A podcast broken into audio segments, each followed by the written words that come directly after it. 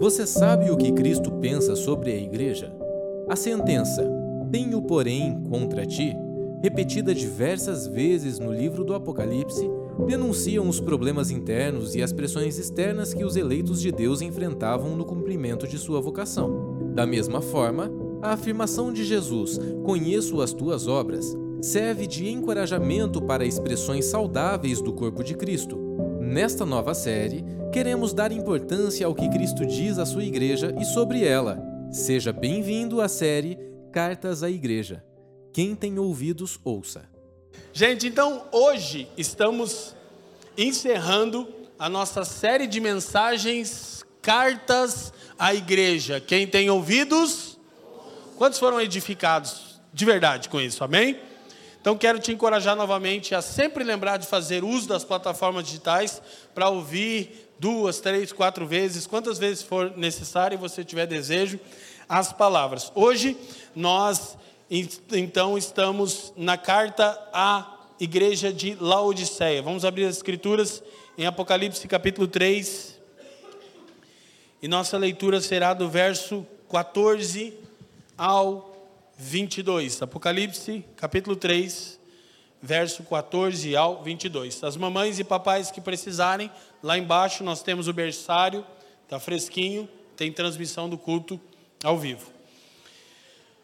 Ao anjo da igreja em Laodiceia, escreva: Essas são as palavras do Amém, a testemunha fiel e verdadeira, o soberano da criação de Deus. Conheço as suas obras Sei que você não é frio nem quente. Melhor seria que você fosse frio ou quente. Assim, porque você é morno, não é frio nem quente, estou a ponto de vomitá-lo da minha boca. Você diz: Estou rico, adquiri riquezas e não preciso de nada. Não reconhece, porém, que é miserável, digno de compaixão, pobre, cego e que está nu. Dou-lhe este conselho: compre de mim ouro refinado no fogo, e você se tornará rico. Compre roupas brancas e vista-se para cobrir a sua vergonhosa nudez, e compre colírio para ungir os seus olhos e poder enxergar. Repreendo e disciplino aqueles que eu amo. Por isso, seja diligente e arrependa-se. Verso 20.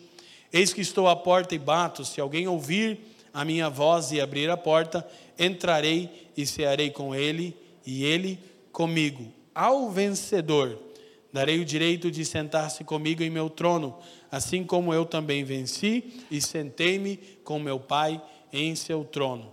Aquele que tem ouvidos, ouça o que o Espírito diz às igrejas. Amém? Curva sua cabeça. Pai, te damos graças uma vez mais nessa manhã. Erguemos o nome de Cristo Jesus mais alto do que qualquer outro nome. Eu quero te pedir que você nos presenteie com o espírito de sabedoria e revelação, iluminando os olhos do nosso entendimento, a fim de que possamos conhecer seu supremo propósito e a real esperança da nossa vocação. Pai, eu te peço também que cessem as inquietações e muitas distrações da nossa alma, a começar pela minha, e que tudo aqui seja para a glória do teu nome, pelos interesses de Cristo e para o bem do mundo. Nós oramos no precioso nome de Jesus e quem crê diga amém. amém. Glória a Deus. Então, quando decidimos ter essa série de mensagens, a inspiração do nosso coração, e cremos que essa inspiração é oriunda do Espírito de Deus que fala à igreja de Cristo, era conhecer o coração pastoral de Cristo para a sua igreja em uma época de pressão cultural, social, política e religiosa. O que queríamos é entender as implicações do coração de Cristo, o seu coração de apacentador para uma igreja que sofre as mais variadas pressões.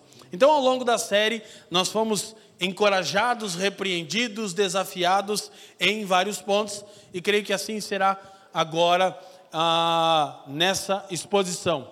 Eu acabei de receber um testemunho de um irmão da primeira reunião, foi profundamente tocado, encorajado, desafiado pelas Escrituras. E quando recebemos a palavra com arrependimento, sem dúvida, ela produz fruto em nós. Amém? Agora, algumas coisas são importantes apenas para nos refrescarmos as memórias aqui.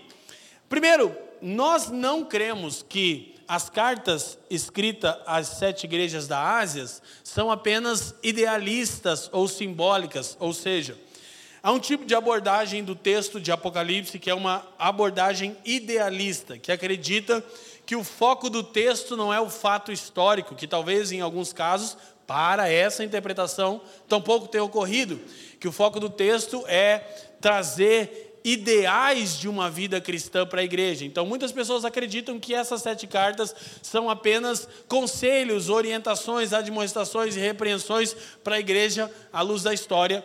E eles entendem essas cartas numa ordem cronológica. Como se a primeira carta falasse a respeito da igreja daqueles dias e a última carta falasse essencialmente da igreja dos últimos dias. Assim, para esse tipo de interpretação, Laodiceia, a igreja morna, que está a ponto de ser vomitada pelo seu Senhor, é a última condição histórica da igreja. Quem já ouviu essa interpretação, erga a mão e diga sim.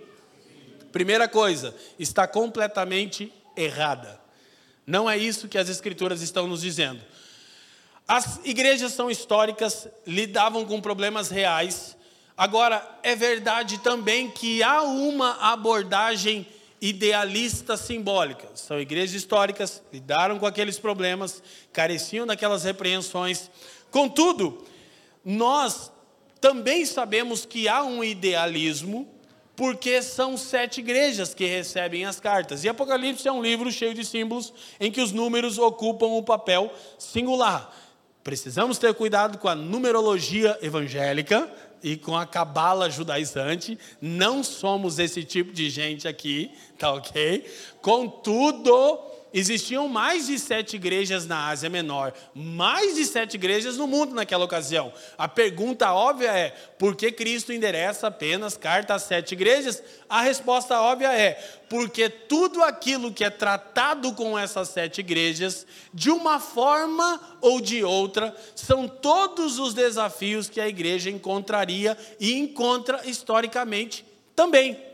Consegue entender? É diferente de dizer que é apenas idealista e especialmente que é uma cronologia. Não cremos que é uma ordem cronológica, mas cremos que há verdades a serem ah, extraídas desse texto. É muito importante lembrarmos, eu sempre encarei assim, que nós acabamos fazendo isso aqui nessa série, que se nós é, observarmos todos os pecados de ordem doutrinária, moral, filosófica e devocional, como é o caso de hoje, que são tratados por Cristo, eles são os pecados que nós lidamos ao longo da história da igreja, como comunidade de fé e como indivíduos. De uma certa forma, são antigas ideias e novos adeptos, mas são os mesmos problemas, ok? A gente percebeu isso em várias cartas.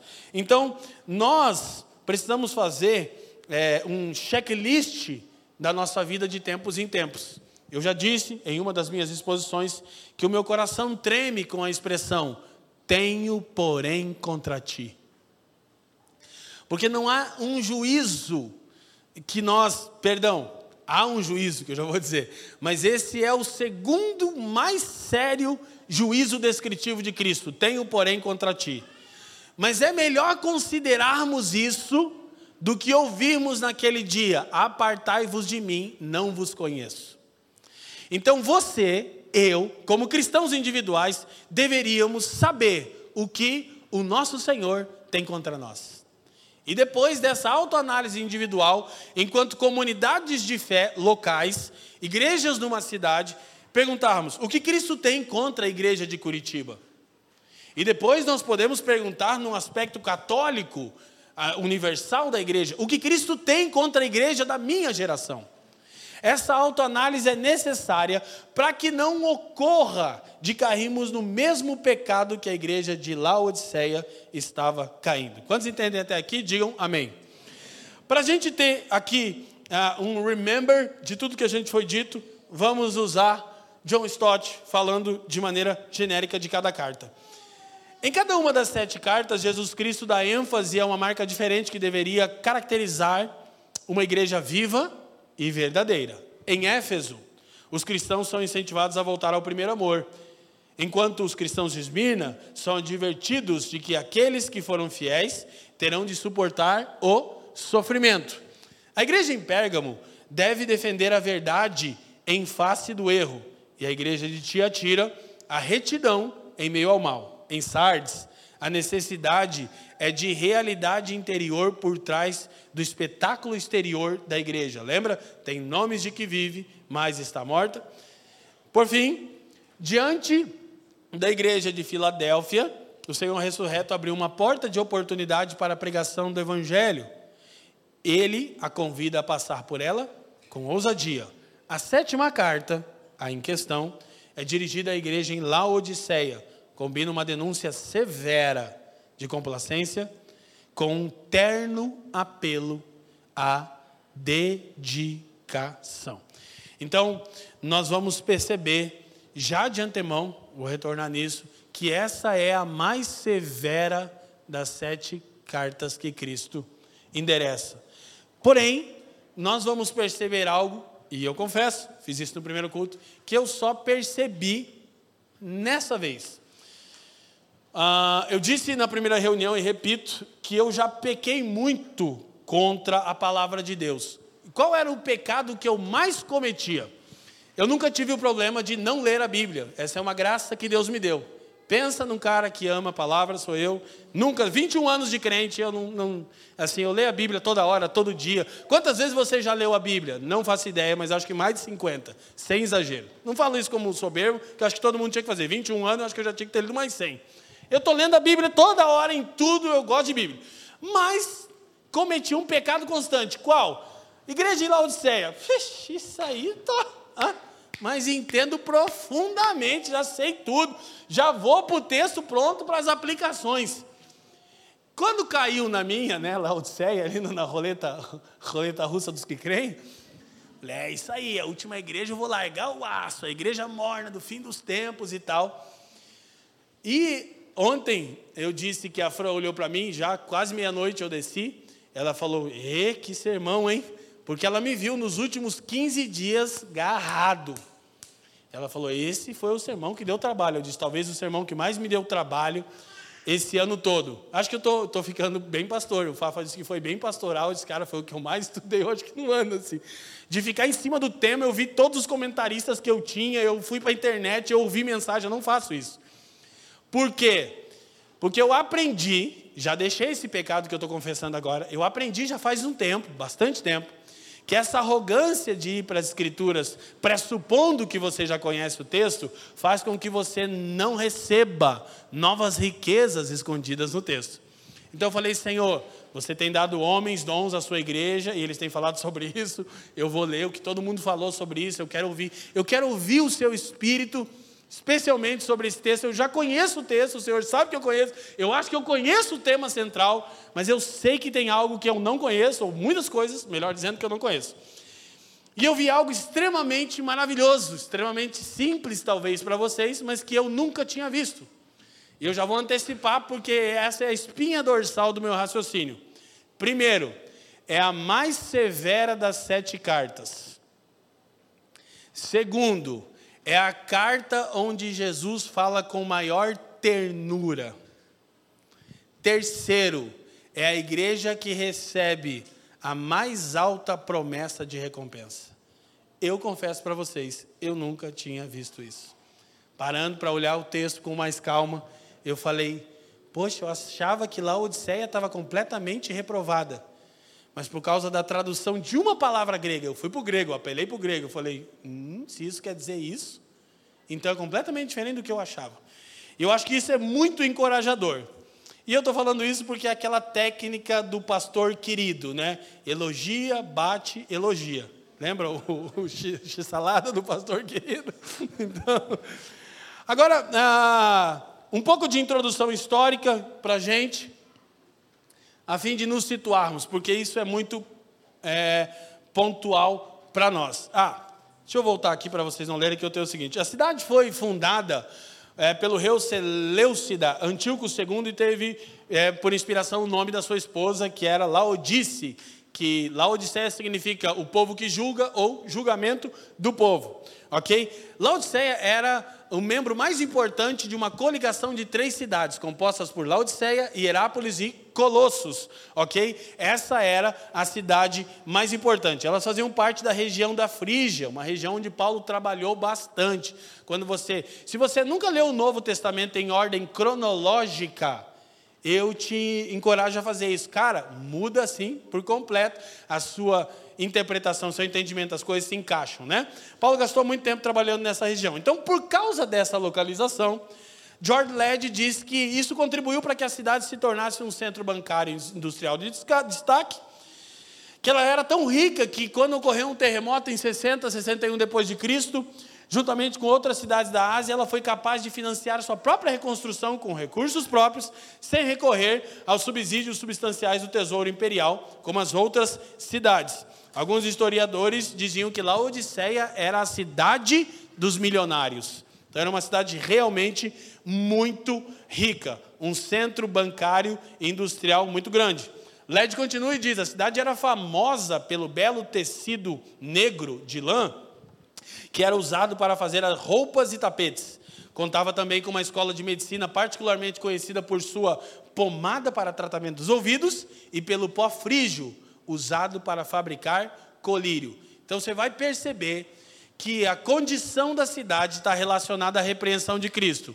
Ela era muito rica, ela era um centro têxtil importante, e ela era uma cidade importante na medicina, especialmente porque de Laodiceia saía um tipo de colírio que era enviado para o mundo todo, ok? Então lembremos das repreensões de Cristo. Provavelmente, Grant Osborne diz que quem plantou a igreja. Opa, toda hora eu estou passando, está errado.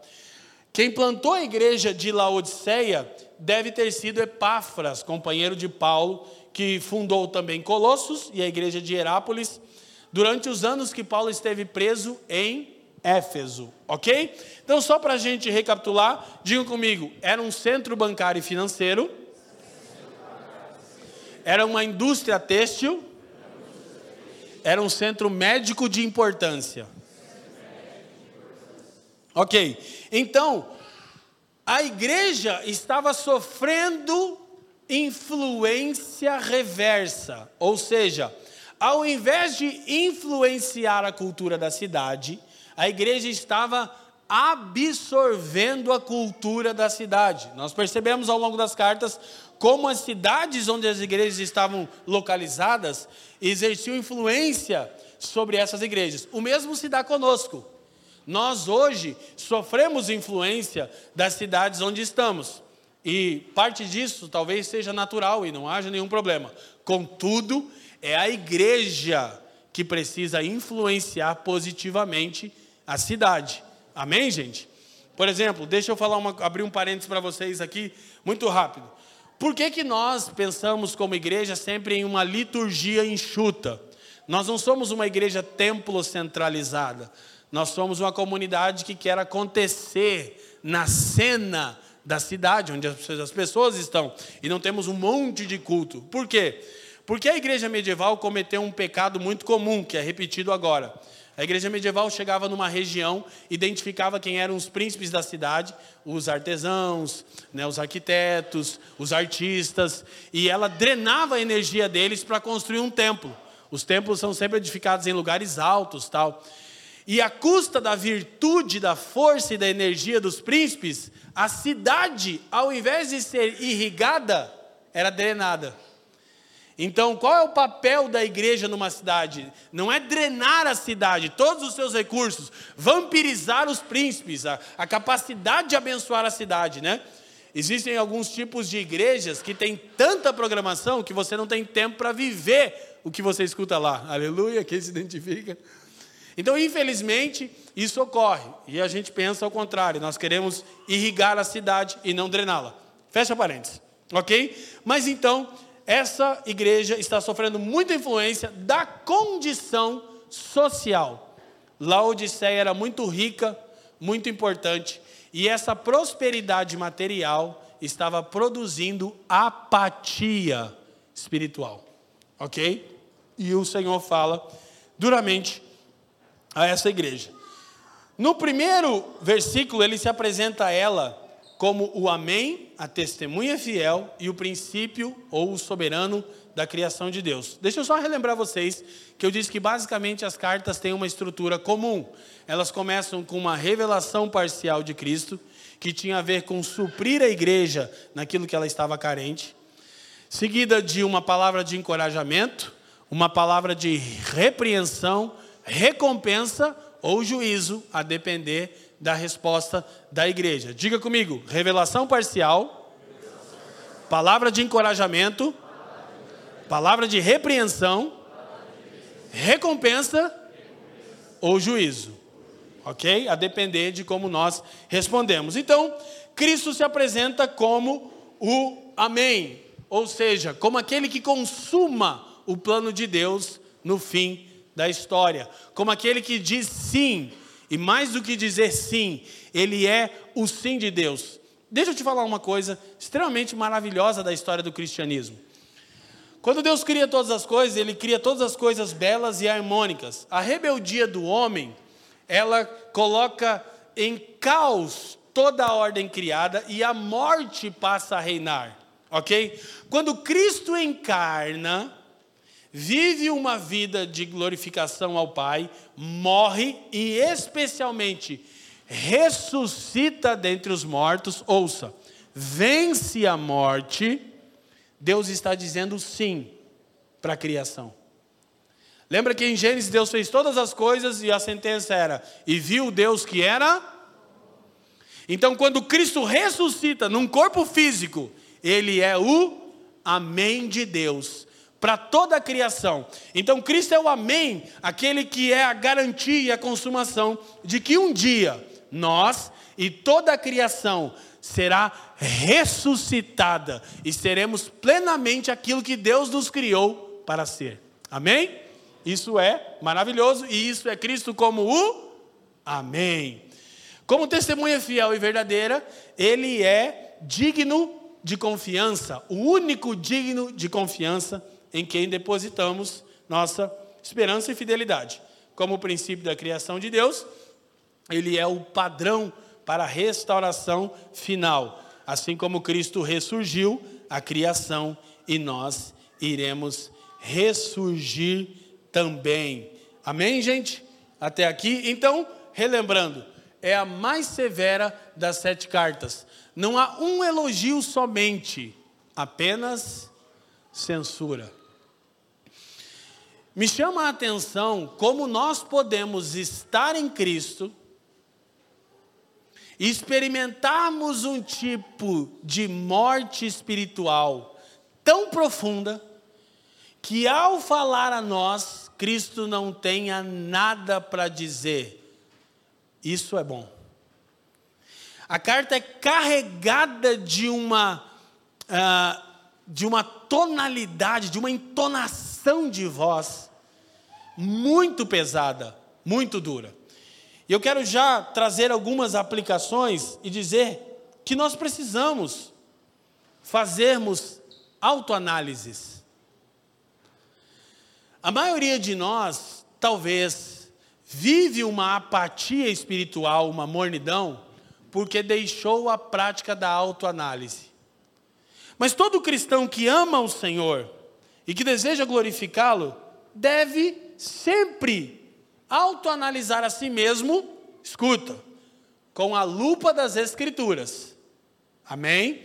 Você não se compara consigo mesmo, você não se compara com os cristãos da atualidade, com o afegão médio, né? Não é assim que se compara, você se compara com as Escrituras. Então, esse tipo de autoanálise, eu não sei quanto tempo você não faz, ele te ajuda a conferir o seu coração. De novo, eu recebi um testemunho da primeira mensagem onde o irmão disse: Você descreveu a mim. Tenho boa teologia, tenho clareza, tenho entendimento, mas esfriei a tal ponto que eu não tenho nem mais vontade de orar. Então a gente acaba entrando num racionalismo extremamente perigoso. No caso de Laodiceia, isso se dava por causa da prosperidade financeira. Tudo estava em ordem aos olhos deles, e eles tinham uma falsa visão de si mesmo. Dos versos 15 a 17, Jesus diz: Conheço as suas obras, não és frio nem quente. Na verdade, não tem obras. Quem deras fosse frio ou quente. Assim, porque és morno nem é quente nem frio, estou ponto de vomitar-te da minha boca. Agora escuta, presta atenção. A maioria dos, dos, dos estudiosos sempre vai no seguinte, no seguinte é, caminho, ok? O caminho de que o que Cristo está repreendendo essencialmente é a falta de fervor espiritual, ok? É isso? Eu acho que é também. Mas talvez exista algo mais profundo. Por que ele usa a metáfora de mornidão? Laodiceia era uma cidade que não tinha suprimento de água próprio. Hoje está faltando água aqui né, no bairro da comunidade. Laodiceia não tinha suprimento de água próprio. Ela era suprida pelas cidades de Colossos e pela cidade de Herápolis. Em Colossos havia uma fonte de água fria, ok? E em Hierápolis eram águas termais, ok? Eram águas quentes. Alguém aqui já foi em um parque de águas termais naturais de verdade? Já ou não? Eu já fui no Hot Park, lá no Goiás. Pensa num negócio chique no último, gente. Que assim, eu fui lá no Caldas Novas, no Miguel, que a gente estava lá no hotel, na piscina, de repente eu vi a caldeira esquentando. Eu disse, ah, pensei que era real. Mas aí você vai no Hot Park, que é o maior parque, inclusive, do mundo de águas termais, lá em Caldas Novas. Cara, é uma parada louca, a cachoeira quente. Negócio assim, muito legal. Então, Hierápolis era alguma coisa próxima a isso. Inclusive, era um centro ali de visitação do rolê, era Caldas Novas naquele tempo, né? E aí, quando essas águas vinham para Laodiceia por aquedutos de Colosso e Herápolis, elas se encontravam frio e quente, produz o quê? Mornidão. Então Cristo está usando uma metáfora a fim de que a igreja entendesse: olha, vocês absorveram tanto o status quo da cidade onde estão, que vocês, assim como as águas de Laodiceia, são mornos. Então aqui a gente tem a repreensão à falta de fervor. Ok, mas talvez ele estava tratando de uma coisa mais profunda. Qual? Vocês não têm vida própria. Porque Laodiceia não tinha suprimento de água próprio. Ela dependia de outras cidades. E o que caracteriza uma igreja? A vida própria, que está amparada em Cristo. E é curioso que Cristo fala: Estou a ponto de vomitar-te. Por quê? Porque o líquido morno causa náuseas. Já tomou um negócio morno? Se você vai tomar um líquido, é bom que ele esteja quente ou frio. Morno é tenso, né, gente? Me ajuda aí, produção, né? O café é bom, que na verdade não é bem isso, né? Mas é mais, é mais do que o morno. É mais quente, né? Tem, tem um, mas eu tô com a minha garrafinha ali, chega a grudar a língua só na boca.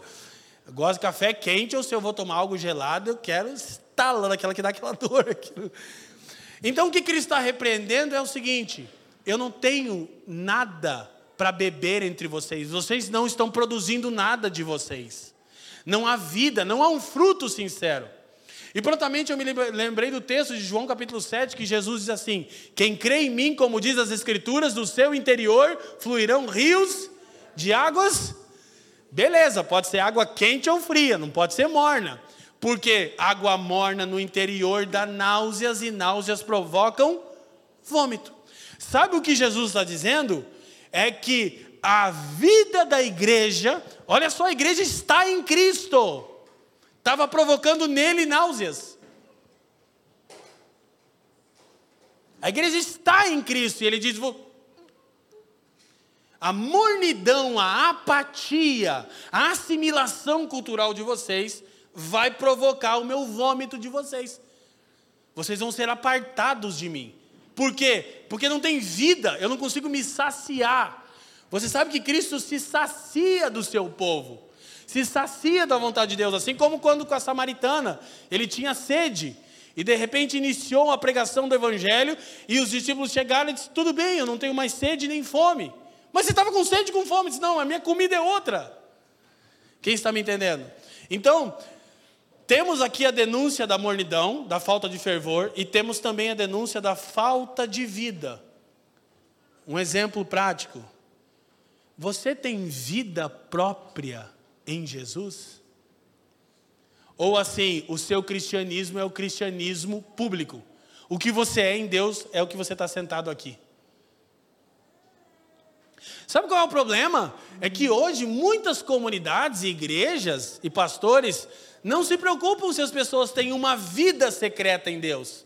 Se preocupam se ela frequenta o culto e, em especial, se o dízimo está em dia. Agora, no fim do ano, que dirá, né? Projeto de vida, não sei o quê. Pastorada fica alvoroçada com o décimo terceiro. Né? Malditos sejam todos eles, sem exceção de ninguém, amém? Fica obstinada pela grana, o décimo terceiro dos irmãos.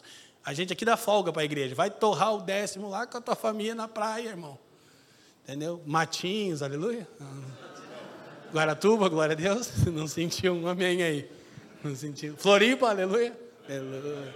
aleluia. Salomão, Arraial do Cabo, glória a Deus. Aleluia. Então, amém. Isto posto, Cristo passa a repreender a igreja, porque o problema central dela é o seguinte: presta atenção a autoanálise dela é equivocada. Ele diz: Você diz de si mesmo, sou rica, próspera, não tenho falta de coisa alguma.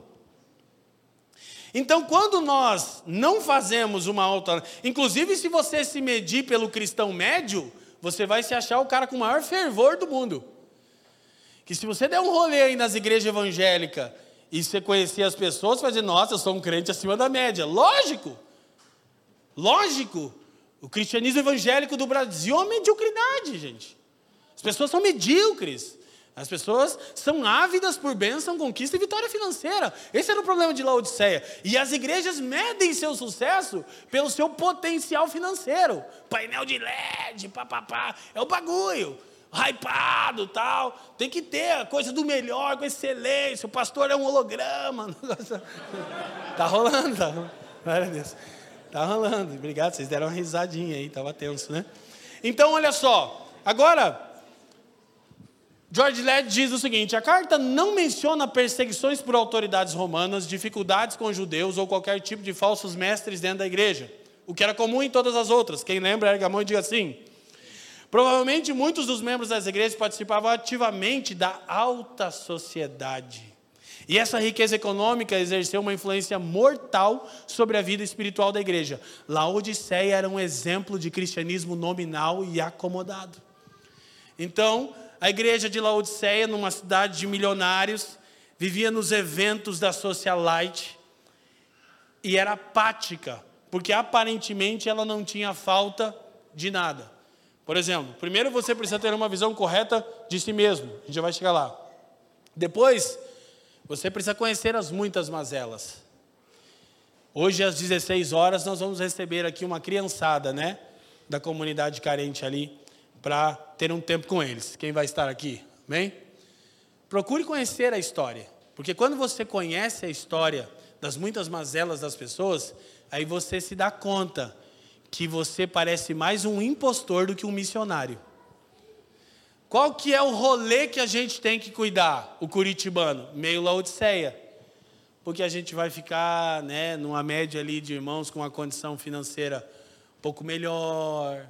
Os, rolezinhos, os rolezinhos é sempre no batel, aquela coisa, Santa Felite, né? Tudo bem, mas é só isso? Entende? a gente acaba absorvendo e assimilando a cultura da cidade e não se dando conta do, daquilo que está à margem, né? no que tange a nossa vocação. Reverendo Hernandes Dias Lopes, na mesma linha, diz o seguinte: o problema da igreja não era teológico nem moral. Presta atenção nisso. Todas as igrejas recebem repreensão de ordem teológica e doutrinária. O problema dos nicolaítas, da doutrina de Balaão, da doutrina de Jezabel, Laodiceia era assertiva, teologicamente falando. E aí, eu quero virar o canhão de Cristo para nós, enquanto comunidade de fé. Porque um empenho nosso aqui é sermos teologicamente corretos, bíblicos, saudáveis. Só que nós podemos nos esconder atrás de uma teologia saudável, em uma mornidão e apatia para com Deus e para com o próximo. E, enquanto comunidade de fé, eu quero ser bem pastoral, a família dos que creem mesmo, embora essa mensagem pode ser aplicada a outras comunidades que vão acompanhar e que assim seja, a gente precisa fazer sempre essa autoanálise, porque esse aqui é um ajuntamento de pessoas que viviam em contextos de engano, de erros doutrinários, Aí as pessoas começam a abrir o entendimento, começam a ouvir o evangelho, começa a ver aqui nossa postura reformada. E aí a gente vai, né? Glória a Deus, tá certo, isso é bom. Mas a fervor espiritual, a devoção sincera, a dedicação a Deus e ao outro? Ou é só ler livro? Que eu confesso para vocês, né? Estava nessa jornada de preparar o sermão e aí, eu sempre faço isso. Eu leio, leio, leio, leio, leio, leio, leio, leio, leio, leio, leio, leio, leio, leio, leio, não escrevo nada. Eu só consigo fazer o sermão um dia antes. Isso é meu, minha parte pentecostal. Que eu preciso do guema ali, né? Preciso do. preciso do, do, do, terra, né? Eu vou lá, eu já, ontem já eu já estava no fervor. Eu estava dizendo, muitas vezes a gente se equivoca com isso.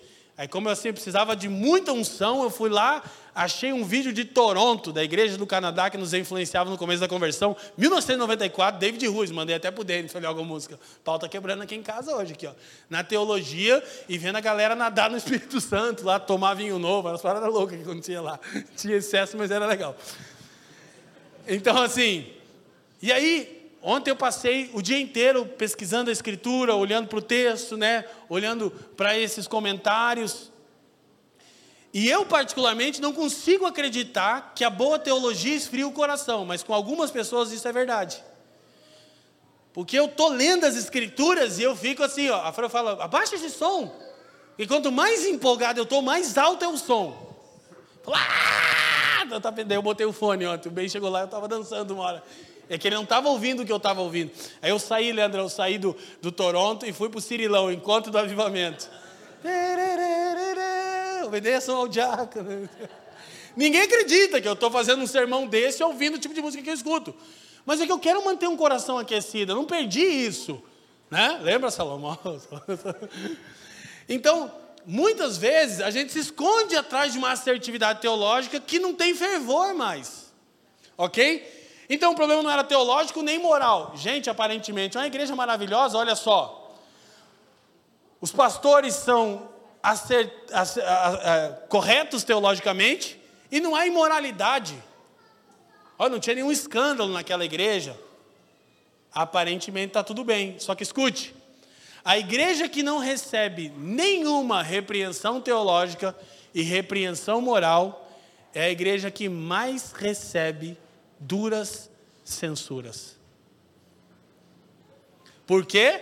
Porque moralidade e assertividade teológica não é tudo. Sabe aquela coisa do cristianismo de verdade, a vida que você tem, que você tem com Deus. Não é que você tem junto com caldeira, que daí fica mais fácil, né? Ele, aleluia. Não, sem o caldeira na tua casa, né? Você no caldeirão de Deus, né? No caldeirão do Felipe aqui. A vida que você tem com as Escrituras, que você tem. Não é que você tem quando senta para ouvir uma boa pregação. Agora eu vou ouvir o Paul Washer, para ser mais reformado, reformado, mais calvinista do que Calvino. Não, não, querido. Precisa de fervor, precisa de zelo, precisa de paixão. Mas, já vou chegar lá e vou relembrar que a gente tem medo disso. Mas fiquem tranquilos. Dedicação não é o mesmo que fanatismo. Amém? Aleluia. Então ele diz: não havia falsos mestres, heresias, não havia pecado de moralidade, engano. Não há na carta menção de hereges, malfeitores ou perseguidores. O que faltava à igreja era fervor espiritual. A vida espiritual da igreja era morna, indefinível, apática, indiferente e nauseante. A igreja era acomodada. O problema da igreja não era heresia, mas apatia. Então, muitas vezes, de novo, nosso problema não é de ordem moral e não é de ordem teológica, é de falta de fervor. É a apatia que por vezes nos toma, ok? Agora, isso me chamou muito a atenção. É curioso não ser listado nenhum pecado objetivo. Porém, o pecado subjetivo da mornidão e indiferença atrairá o mesmo tipo de juízo descrito para todos os demais pecados nas outras igrejas.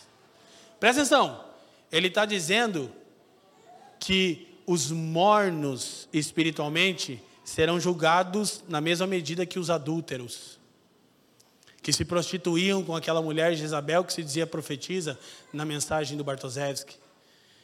Que os mornos e sem fervor no, na dedicação do serviço a Deus e ao outro sofrerão o mesmo tipo de juízo dos que seguem as doutrinas dos nicolaítas e de Balão. Porque nós perdemos, podemos facilmente perder isso de vista. Tipo, cara, tá tudo bem, assim, não estou com nenhum pecado grosseiro na minha vida, encontrei uma igreja bíblica para congregar. Ontem a gente teve a alegria de receber aí mais de 40 irmãos, né? Aleluia, novos membros. Glória a Deus, doutrina saudável, isso tudo é importante. Eu não estou relativizando isso, não. Eu estou dizendo, não é tudo. Amém? Amém? Eu não sei se você já passou por isso, de você olhar para si mesmo e dizer: hoje eu tenho muito mais clareza bíblica, mas que saudade de quando eu era um ignorante. ok? Veja bem, isso é um saudosismo perigoso, porque o Senhor quer que sejamos iluminados, amém?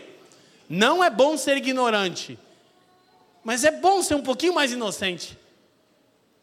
Que a gente pode cometer o erro de achar que sabe tudo. Como eu estou dizendo, eu sempre ia abordar o texto bíblico com a mente de pregador.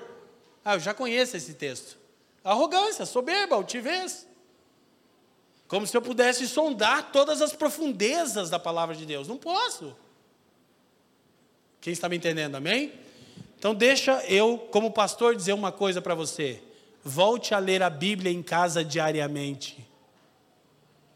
Ah, está tão difícil, essa situação aqui é financeira, está complicada, a pandemia, a troca de governo, ah, e os meus filhos, então, volte a ler a Bíblia em casa diariamente.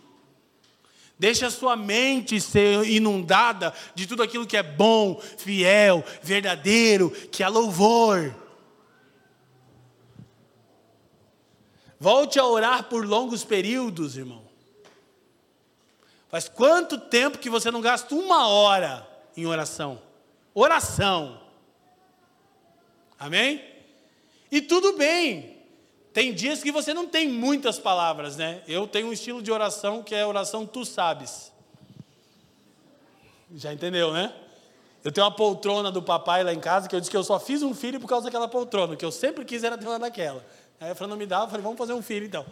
Aí eu tenho a poltrona no meu escritório lá, eu coloco lá na Siri, lá o Jason Upton lá, fly, e aí eu deito lá e fico na oração, tu sabes, tu sabes. Eu estou diante do Senhor, né? Eu estou eu estou diante do Senhor, sério. Eu, não, eu já tive uma. Muitas vezes eu precisava falar. Eu lembro que quando eu estava me ensinando a interceder, cara, eu ia orar na salinha de oração. Eu já tinha orado até pelo Joe Biden e tinha passado só quatro minutos. Eu digo, meu Deus, não tenho mais o que falar. Quem nunca, quem nunca, quem nunca? Deus, salva esse, alcança aquele, alcança aquele. Vai lá no Bolsonaro, salva o Lula. Ai, meu Deus, já orei por todo mundo. Nossa, agora três horas de oração, quatro minutos. Ai, eu não consigo orar. Aí eu fui aprendendo também a oração de contemplação. Tu sabes, né? Senhor tu sabes. Glória a Deus. Passar tempo sozinho diante do Senhor, porque as pessoas não fazem mais isso. Mas na frente da tela do Instagram, meu Deus. Cara, você já pensou se o teu celular fosse Deus, você teria uma vida espiritual fervorosa. Porque você está diante dele a maior parte do seu dia, todos os dias da sua semana.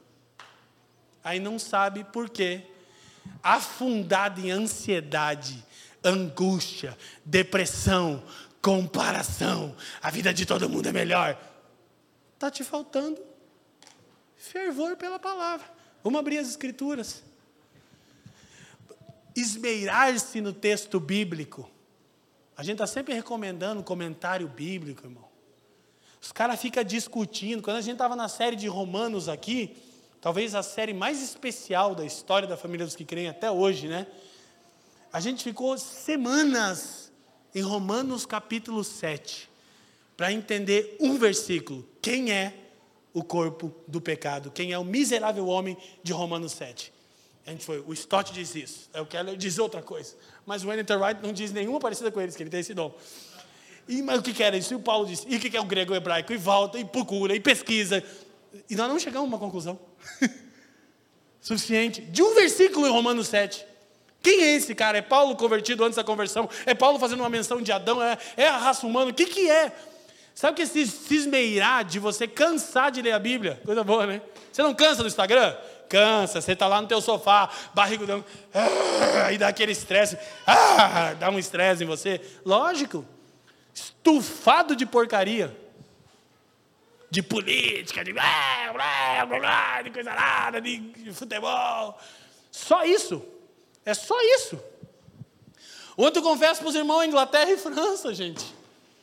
E eu tinha que fazer o sermão. Falei, nossa, o Mbappé está jogando muito, aleluia. Meu Deus, e agora? Laodiceia, seu morno. Já, Jesus me perdoa.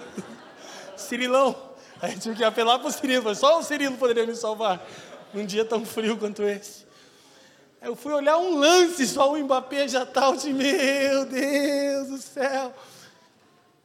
Ninguém aqui é fanático e religioso, vocês sabem disso.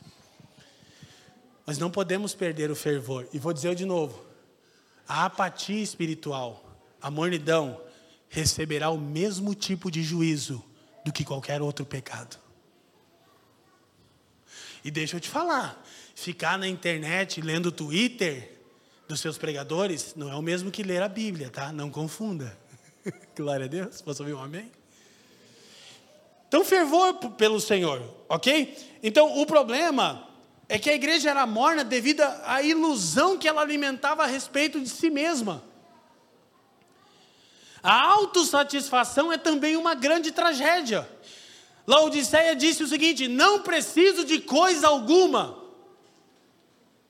E Jesus diz: você é infeliz, miserável, pobre, cego e nu. Mas quando olhavam para si mesmo, não com a métrica da vontade de Deus, mas com a sua própria autoanálise misericordiosa, você já se deu conta que você é tolerante com você e intolerante com os outros? Vou te ensinar um segredo de maturidade espiritual. Seja intolerante com você, tolerante com o próximo. Com você, pecador, miserável, desgraçado, não ora, se arrependa. Esmurre o seu corpo se precisar com o outro, alvo da graça de Deus, Deus tem misericórdia, pela graça Deus o levanta de novo. Eu vou... A gente está invertendo a ordem. Seja intolerante com você, tolerante com o outro. Amém? Porque você tem consciência. Aí a chave é essa. O que precisamos? Divisão espiritual. O que é cegueira espiritual? É a incapacidade de ver a sua própria miséria. Mas a gente tem uma capacidade de ver a miséria do outro, né? Como é fácil ver aquele irmão fraco na fé, pecador. Então, a principal sentença do Senhor é: você é cego. E cegueira espiritual não é não compreender todos os mistérios da palavra de Deus? Pois quem o pode? Nós oramos sempre, constantemente, por sabedoria e revelação, para que o Senhor ilumine os olhos do nosso entendimento antes de pregarmos a palavra. E antes de lermos as Escrituras, eu sempre faço isso. É uma repetição que não é vã, né? Eu sempre repito a mesma oração. Porque há repetições que não são vãs, há vãs repetições e há repetições que não são vãs. Só que cegueira espiritual não é isso Eu fui para o texto de Laodiceia depois de ter lido isso aqui 300 vezes. E eu vi coisas que eu não tinha visto. Mas eu não me considero um cego espiritual. E por que, Leandro? Porque eu tenho consciência das muitas mazelas e misérias que, minhas. Tem uma vantagem em ter o tipo de temperamento que eu tenho. Não se esconde nada. Alguém se identifica aí? Diga aleluia. Sanguíneo hemorrágico, né? Não tem, não consigo. Eu já falei. Aí, meu Deus. É, eu estou ruim mesmo. Então, essa consciência da nossa pobreza espiritual, essa consciência da nossa miséria, da nossa falta de fervor, irmãos. Falta de dedicação diante de Deus, diante da comunidade. Nós somos então essa comunidade que pensa uma liturgia enxuta para irrigar e não drenar a cidade. Mas quando há uma convocação, tem. Ah, mas já fui ontem mas vivia dentro de um sistema religioso 20 anos, de segunda a segunda, sendo dominado por um falso obreiro e dando dinheiro para ele. Agora o projeto de vida vem aí, hein, gente? E daí, de repente, está numa igreja livre e você não consegue nem andar na dinâmica que andava antes. Lógico, precisa ser reconfigurada, fica tranquilo, a gente não vai abrir 30 cultos na semana. Só que você tem tempo agora para servir a Deus e o outro. E você não precisa computar isso numa lista, a gente não quer contar, né? Hoje, sexta-feira, a gente teve um de casa em casa lá, plus, né? Juntou o de casa em casa do, do Rica, da Thaís, do Juliano, da Gabi e do Gui da Amanda, né? Foi um plus, aí chegou lá eu e o Fafa, né? De, de, de surpresa, tal, que, de convidado, penetra, os irmãos na comunhão e tal, e glória a Deus. É para isso. Aí a gente estava conversando, quanto de casa em casa tem? Eu não sei. Eu não, não sei nem se o Álvaro, o Pulpo é que deve saber. Se você sabe quantos grupos nos lares tem, não precisa falar. Eu não sei. Eu nem, tipo, não faz diferença nenhuma, não precisa conta. A gente não quer que, ó, olha, tem mais agora, temos mais, não sei. Não, mas aproveita estar numa igreja bíblica saudável para usar o seu tempo para a glória de Deus e o bem do outro. Amém? Não precisa computar. Eu cheguei lá, perguntei para o Ricardo aí, já levantou a oferta aí e tal. Eu vim receber a primícia do 13 terceiro, mas aí trombei o Fafa lá, falei, não vai dar. o Fafa já passou antes. Aquele negócio do tropa de elite, do bicho. Mente folclórica, pare, pare, pare, pare. Vou virar meme, eu sei, fazer o quê? Então, agora escute. a igreja de Laodiceia era morna no seu amor para com Cristo mas ávida no seu amor para com o dinheiro. Cristo eles não amavam, o dinheiro eles amavam. Então, muitas vezes a nossa condição é essa, e o amor ao dinheiro, ou às posses, os bens materiais, eles trazem uma falsa segurança e uma falsa autossatisfação. Eu preciso que a gente entenda o seguinte aqui, preste atenção, gente não caiamos no erro dessa geração perversa. Qual é o consumismo? Jovens casais que têm um propósito de vida, qual? Prosperar. É casa, é carro, é moto, é celular, tá. E, não, mais, mais do que isso eu não tinha pensado, não. O que eu penso mesmo é em ter as coisas. Vou te falar o seguinte: isso é uma falsa segurança, gente. Amém? E de novo, isso não é apologia à pobreza, não somos franciscanos. Mas essa mentalidade mundana, que tudo que quer uma vida confortável, é o que gerou a apatia de Laodiceia. Olha só, Cristo os descreve como mendigos, apesar de seus bancos, cegos, apesar de seus pós frígios, e nus, apesar de suas fábricas de tecidos. Não tenho falta de nada. E o Senhor disse: Vocês são mendigos, cegos, e a nudez, a vergonha de vocês está exposta. Então, olha só como eles se viam, pois vocês dizem, mas Cristo é que tem a palavra final. Então, de novo, precisamos temer com a expressão: tenho, porém, contra ti. Mas é melhor temermos e tremermos agora e nos alinharmos nessa autoanálise do que naquele dia ouvirmos: Apartai-vos de mim, nunca vos conheci. E você lembra, mas expulsamos, pregamos, cantamos, queimamos, fizemos teologia. Jesus está dizendo, eu, particularmente, não sei quem vocês são.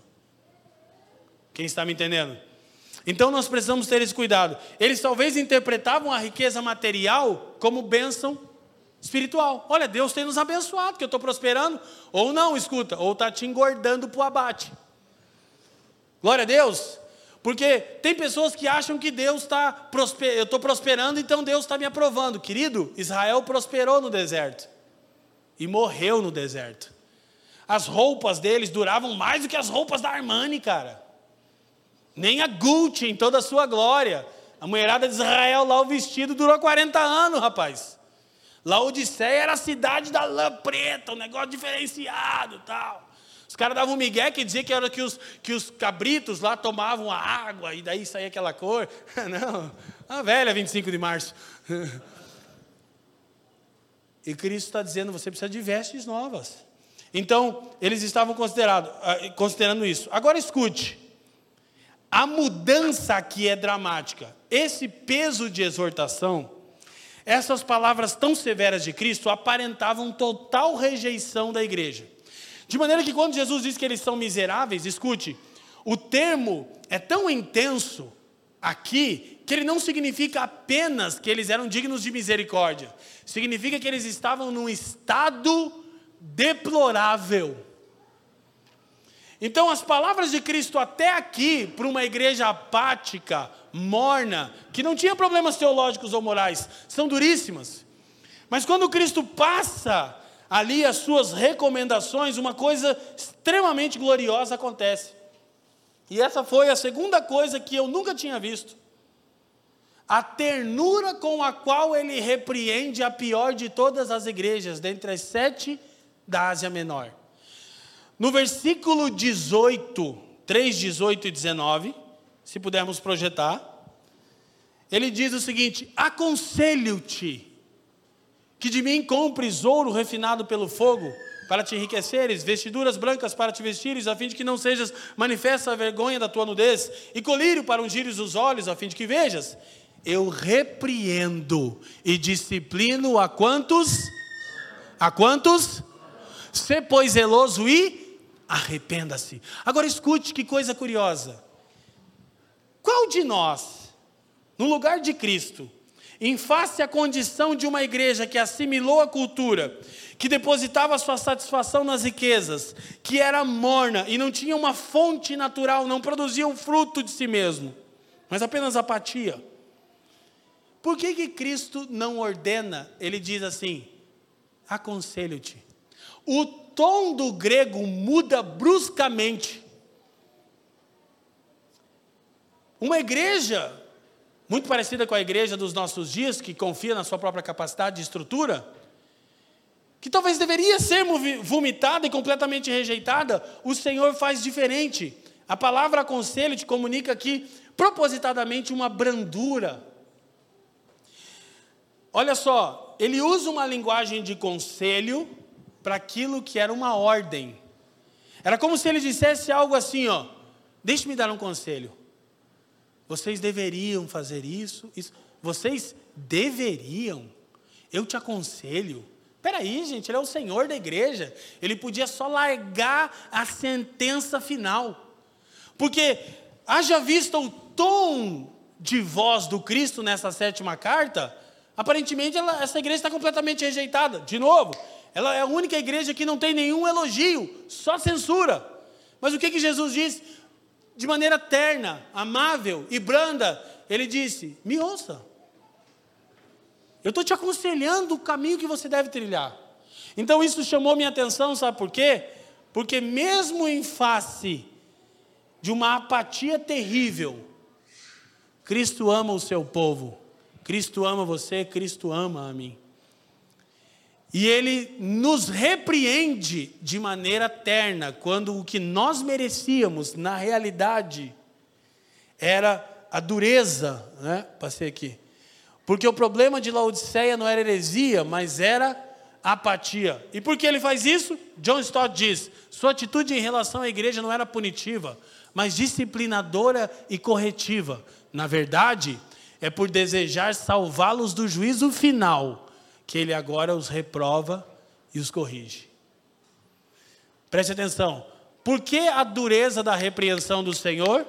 Primeiro, porque eles eram mornos e haviam assimilado a cultura de acomodação das riquezas. Não tinham vigor, não tinham fervor espiritual.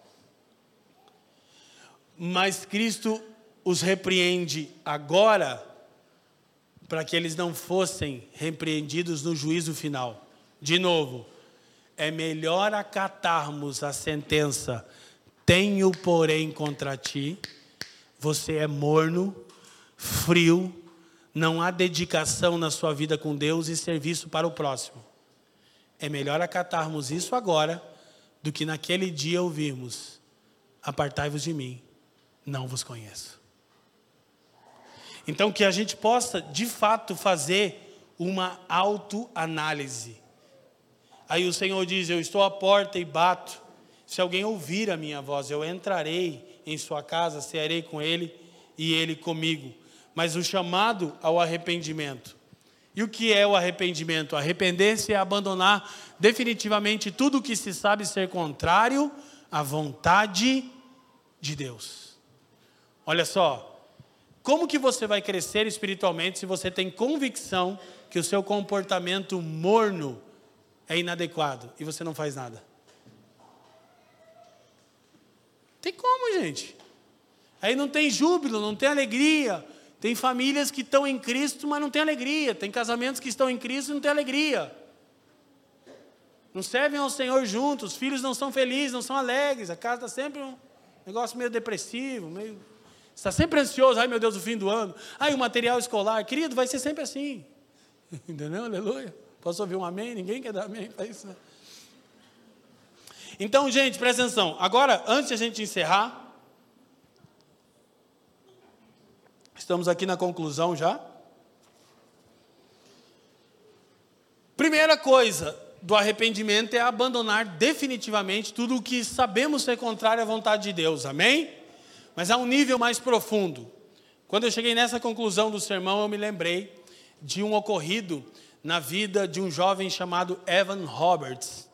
Evan Roberts foi um jovem que liderou o avivamento no país de Gales, que eu acho que do nosso tempo não tem nada daquela dimensão. Só anterior a Gales houve avivamentos daquele, daquela magnitude. Mais de 100 mil pessoas foram salvas no país de Gales, um país desse tamanho lá no Reino Unido, ok? Em seis meses. Sabe por quê? Porque um grupo de jovens começou a orar.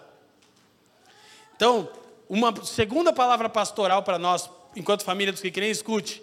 Como a gente se frustrou com muita coisa, a gente corre o risco de ficar com a cabeça desse tamanho e com o coração desse tamanho.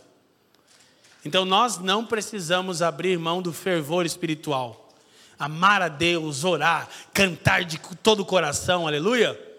Glória a Deus, irmão, amém? Nós somos um povo pentecostal, no que é ser pentecostal. Ah, não, não, não que fizeram com a palavra. O povo do Pentecostes, uma igreja reunida, gerada e empoderada pelo Espírito Santo, amém? Que também não se caracteriza só porque canta alto. Cuidado, que nós já passamos por esse erro. Mas estou falando que tem gente na comunidade que. Não, não, agora vamos só.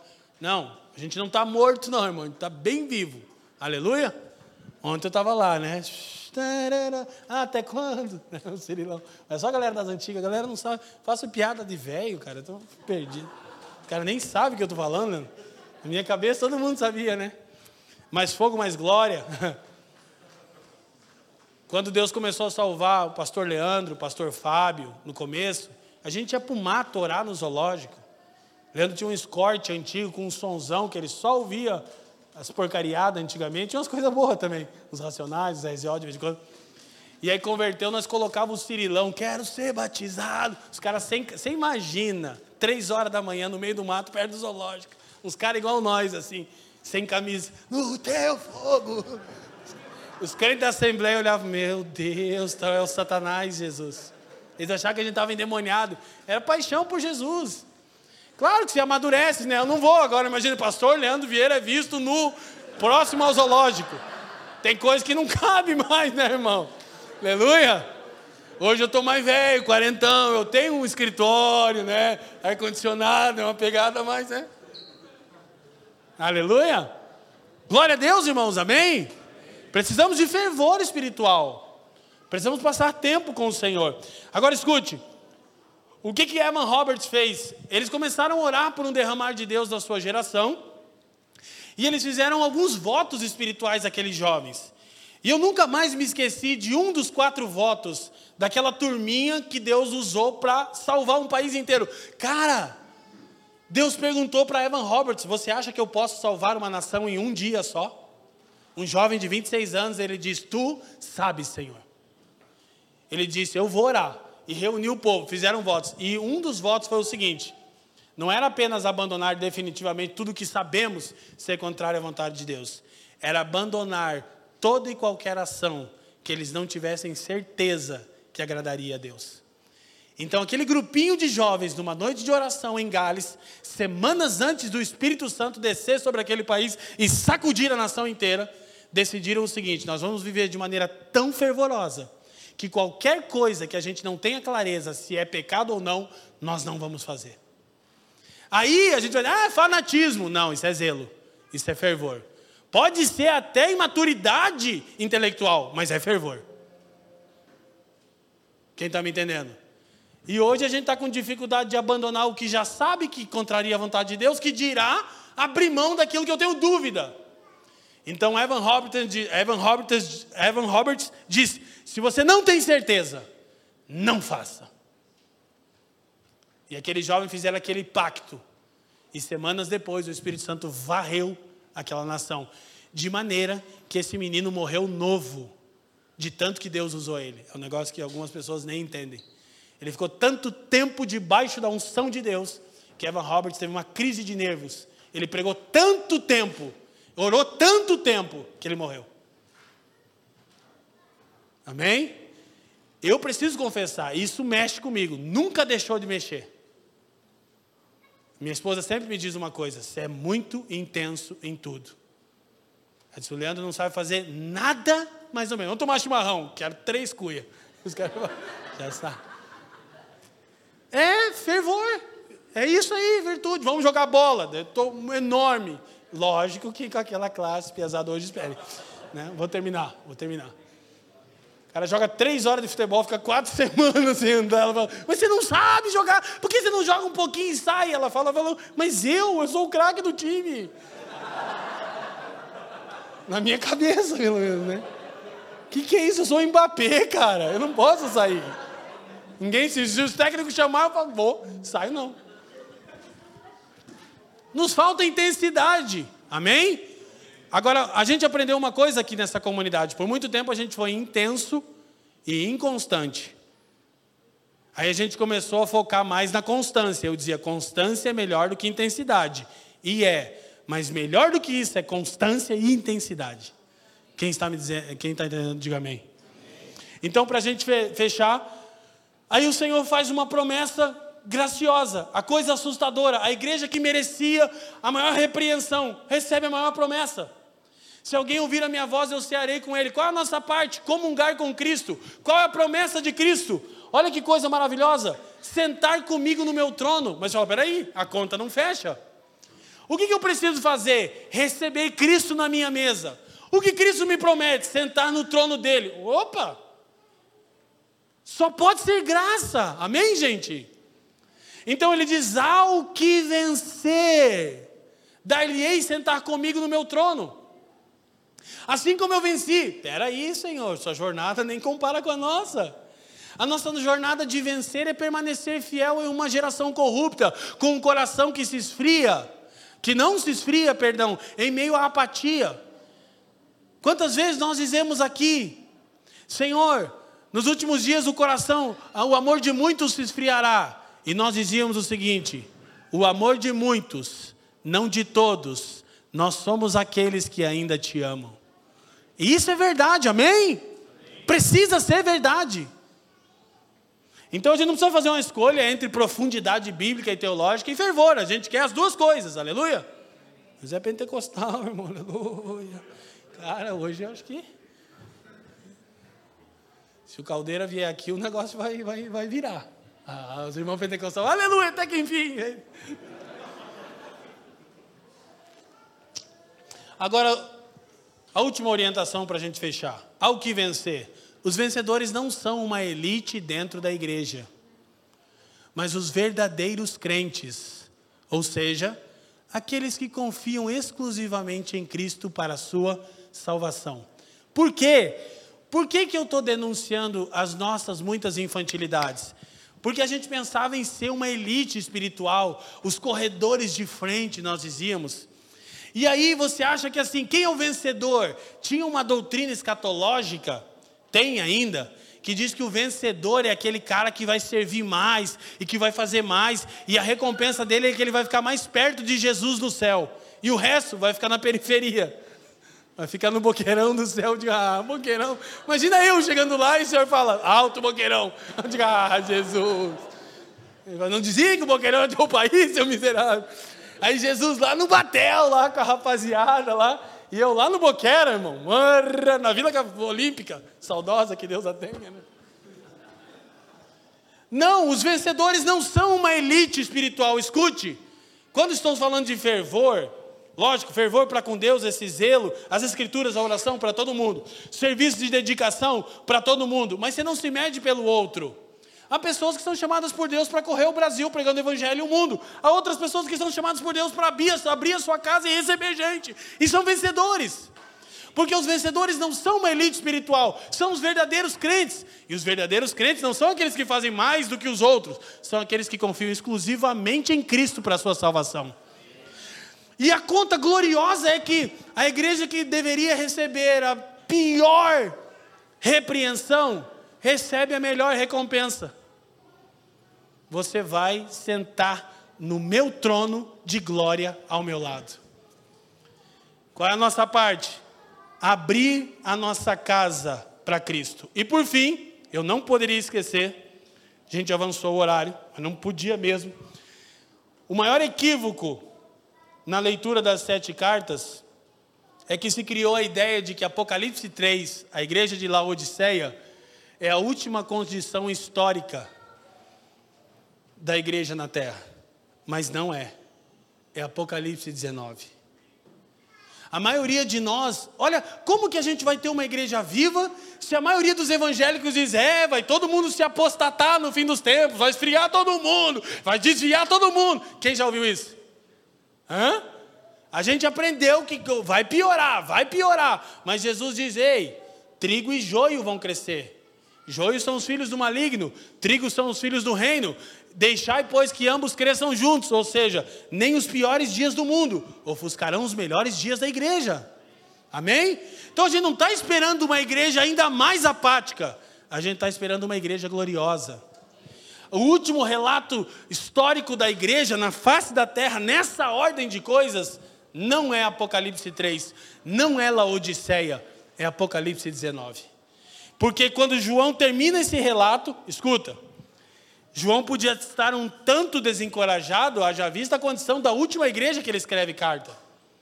Mas no capítulo 4, ele ouve uma voz que diz assim: sobe aqui e eu te mostrarei as coisas que vão acontecer. Ouça, eu não tenho uma expectativa que a coisa possa acontecer. Não é qualquer um, é o soberano, dizendo João, eu sei que você está olhando de uma perspectiva terrena, mas sobe aqui e veja de uma perspectiva celestial como eu vejo o meu povo na terra. Então, Apocalipse 4, 5, 6, vai, quando chega em 19, João não vê uma igreja como Laodiceia. Olha o que ele vê. Versos 6 a 8 diz assim: E ouvi como que a voz de uma grande multidão, e como que a voz de muitas águas, e como a voz de grandes trovões, era um som estrondoso de uma multidão que dizia: Aleluia! Pois já o Senhor Deus Todo-Poderoso reina. Regozijemo-nos e alegremo-nos e demos-lhes glória, porque vindas são as bodas do cordeiro, o casamento do cordeiro, e já a sua esposa se se aprontou. Então, qual é a característica da igreja dos fins dos tempos? Ela está pronta e de prontidão. Olha que coisa gloriosa. E foi-lhe dado que se vestisse de linho fino. Lembra lá Odisseia? Você é nu. Mas a última igreja em Apocalipse está vestida de linho fino, puro e resplandecente. Primeira coisa, isso representa santidade moral. O branco e o linho nas Escrituras falam de pureza. E aí diz assim: porque o linho fino são os atos de justiça dos santos. Então preste atenção. Uma igreja saudável teologicamente, uma igreja santa moralmente, uma igreja engajada vocacionalmente falando. Essa é a última igreja de Apocalipse, não é a Odisseia. E nós vivemos, trabalhamos e congregamos com vocês e com todos quantos o Senhor trazer e todos os outros espalhados pelo mundo que não pertencem a essa pequena expressão. Por causa da igreja gloriosa descrita aqui e em Efésios 5, 27. Amém? Vou dizer de novo. João, sobe aqui para que você veja as coisas que vão acontecer. Então aí está a ternura do Senhor que diz: Você está morno, apático, frio e negligente, a ponto de desprezar as Escrituras, desprezar a oração, relativizar a comunhão. Eu vou quando eu quero, eu vou quando eu estou bem. Mesmo nessa condição de mornidão, Jesus diz: Aconselho-te que de mim compres ouro refinado pelo fogo, vestiduras brancas e colírio para os seus olhos. Aleluia que o nosso coração seja de fato desafiado e aquecido. Que a gente possa fazer uma autoanálise e pensar assim: ó, um novo ano vem nascendo. Que seja diferente pela nossa postura diferente. Amém, gente? Que a gente possa progredir na nossa dedicação a Deus, aos santos e ao mundo que nós não toleremos a apatia, como não devemos tolerar ensinos contrários de controle, de manipulação, de moralidade, como era no caso das outras igrejas, mas que tratemos a mornidão, a frieza espiritual e a indiferença em pé de igualdade com as heresias. Quem está me entendendo? E aí que nos estimulemos uns aos outros. Que nos encorajemos. Eu vou te dizer uma coisa, irmão, eu estou fraco, pastor. Chama alguém para orar por você durante uma jornada. De verdade. Ô irmão, ora comigo uma semana e todo dia, vamos. Não dá para ser junto. Vamos fazer online então, meia-noite. Abre o notebook lá. Vamos orar, irmão. Ora por mim, eu vou orar por você. Você vai ver se já não aquece seu coração, já fica um, um rabisco de Jesus no manto dos. Aleluia. Glória a Deus, gente. Curva a sua cabeça. Pai, muito obrigado por essa manhã. Nós queremos te agradecer, Senhor, porque somos dignos, Senhor, de misericórdia, não da tua misericórdia, mas por causa da nossa situação de miséria. Mas ainda assim, ao invés, Senhor, de nos rejeitar por completo, você nos aconselha com brandura, com amor, com zelo e nos chama ao arrependimento, Senhor nos dá visão espiritual, que ninguém aqui seja cego espiritual, incapaz de ver a sua própria miséria. Eu te peço que você use a sua palavra para que vejamos a nossa miséria, o seu espírito operando pela palavra e use também a comunhão dos santos. Que cada um de nós assuma a responsabilidade pelo outro, em amor, não em acusação, não em condenação, mas ao vermos frieza e mornidão na vida do nosso irmão, que chamemos ele a um lugar de zelo, de fervor e de dedicação a você e uns aos outros. Pai, nós não queremos apenas assertividade teológica, nós não queremos apenas conduta moral santa, nós queremos tudo isso e queremos fervor espiritual, queremos um coração abrasado pelo Teu Espírito, Senhor. Queremos todos os dons espirituais, queremos tudo aquilo que o seu Espírito pode dar à igreja, Senhor, a fim de ministrarmos a você, ao mundo e uns aos outros, Pai. Nós te pedimos nessa manhã que nesse fim de ano sejamos impactados pela presença do Seu Espírito de maneira especial no nosso dia a dia, Senhor. E que todos aqueles que se sentem fracos e abatidos sejam agora mesmo fortalecidos pelo Seu Espírito bendito que neles repousa, Pai. E que possamos nos estimular às boas obras para o louvor do Seu nome, Senhor. Bendito é o nome de Jesus. Aleluia. Amém, gente? Glória a Deus. Erga-se no seu lugar. Obrigado por nos ouvir.